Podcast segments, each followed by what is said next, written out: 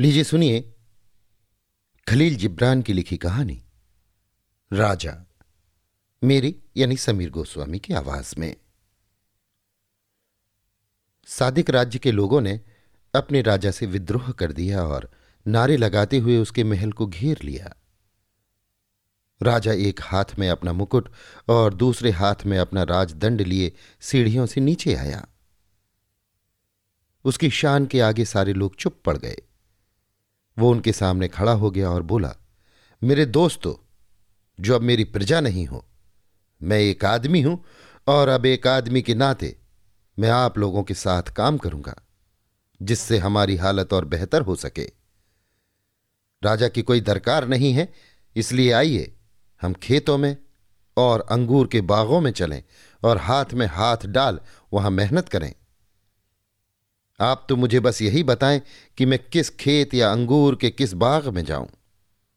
अब आप सब राजा हैं। लोग आश्चर्य में पड़ गए और उन पर खामोशी छा गई, क्योंकि जिस राजा को वे अपने असंतोष का कारण मानते थे, उसी ने अब अपना मुकुट और राजदंड उन्हें सौंप दिया था और उन्हीं में से एक हो गया था। लेकिन सादिक राज्य की हालत में राजा के बगैर कोई बेहतरी नहीं हुई और असंतोष की धुंध राज्य पर फिर भी बनी रही।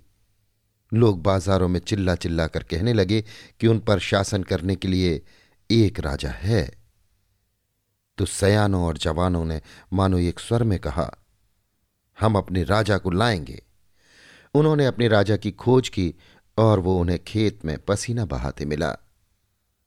वे उसे गद्दी पर ले गए और उसे उसका मुकुट और उसका राजदंड दे दिया।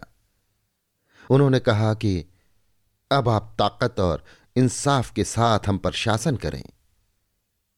उसने कहा, मैं बिल्कुल ताकत के साथ आप पर शासन करूँगा। स्वर्ग और धरती के देव मेरी मदद करें कि मैं आप पर इंसाफ के साथ भी शासन कर सकूँ। फिर उसके आगे अनेक पुरुष और स्त्रियों ने आकर एक रईस के बारे में शिकायत की, जो उनसे दुर्व्यवहार करता था और जिसके लिए वे बस गुलाम भर थे।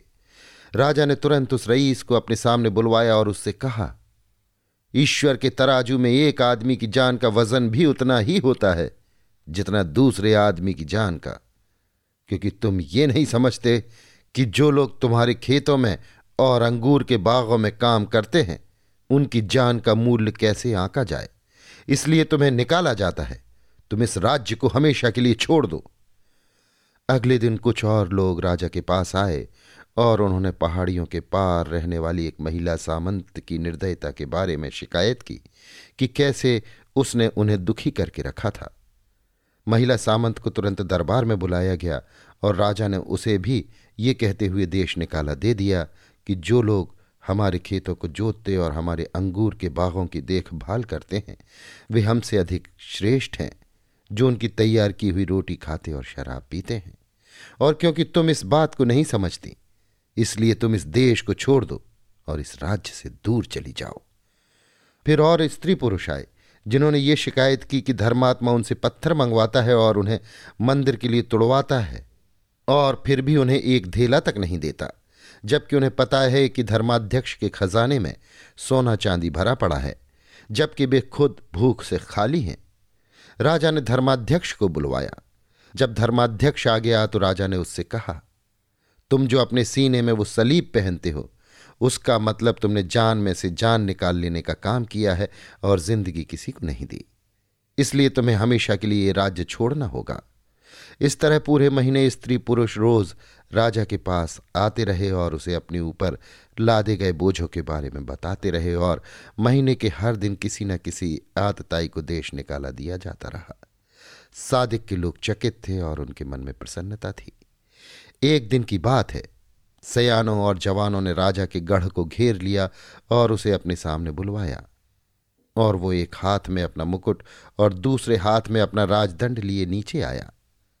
राजा ने उन लोगों से कहा, अब आप हमारे साधिकार राजा हैं। आपने इस राज्य की धरती से सांपों का सफाया किया है और भेड़ियों को खत्म किया है। हम तो आपके लिए धन्यवाद के गीत गाना चाहते हैं। ये मुकुट शान में आपका है और ये राजदंड बान में आपका है। तब राजा ने कहा, नहीं नहीं, मैं नहीं, आप स्वयं राजा हैं। जब आप मुझे कमज़ोर और खराब शासक मानते थे, तब आप स्वयं कमज़ोर और खराब शासन करने वाले थे। और अब देश अच्छी स्थिति में है, क्योंकि ये आपकी इच्छा के अनुरूप है। मैं तो बस आप सबके मन में बसने वाला एक विचार हूँ, और मैं बस आपके कर्मों में रहता हूँ। शासक जैसा कोई व्यक्ति नहीं होता। अपने आप पर शासन करने को बस शासित ही वजूद में है। राजा अपना मुकुट और अपना राजदंड लेकर फिर अपने गढ़ में चला गया। सयाने और जवान अपने अपने रास्ते चले गए। वे सभी संतुष्ट थे। उनमें से प्रत्येक अपने को राजा समझने लगा, जिसके एक हाथ में मुकुट था और दूसरे में राजदंड। अभी आप सुन रहे थे खलील जिब्रान की लिखी कहानी, राजा, मेरी यानी समीर गोस्वामी की आवाज़ में।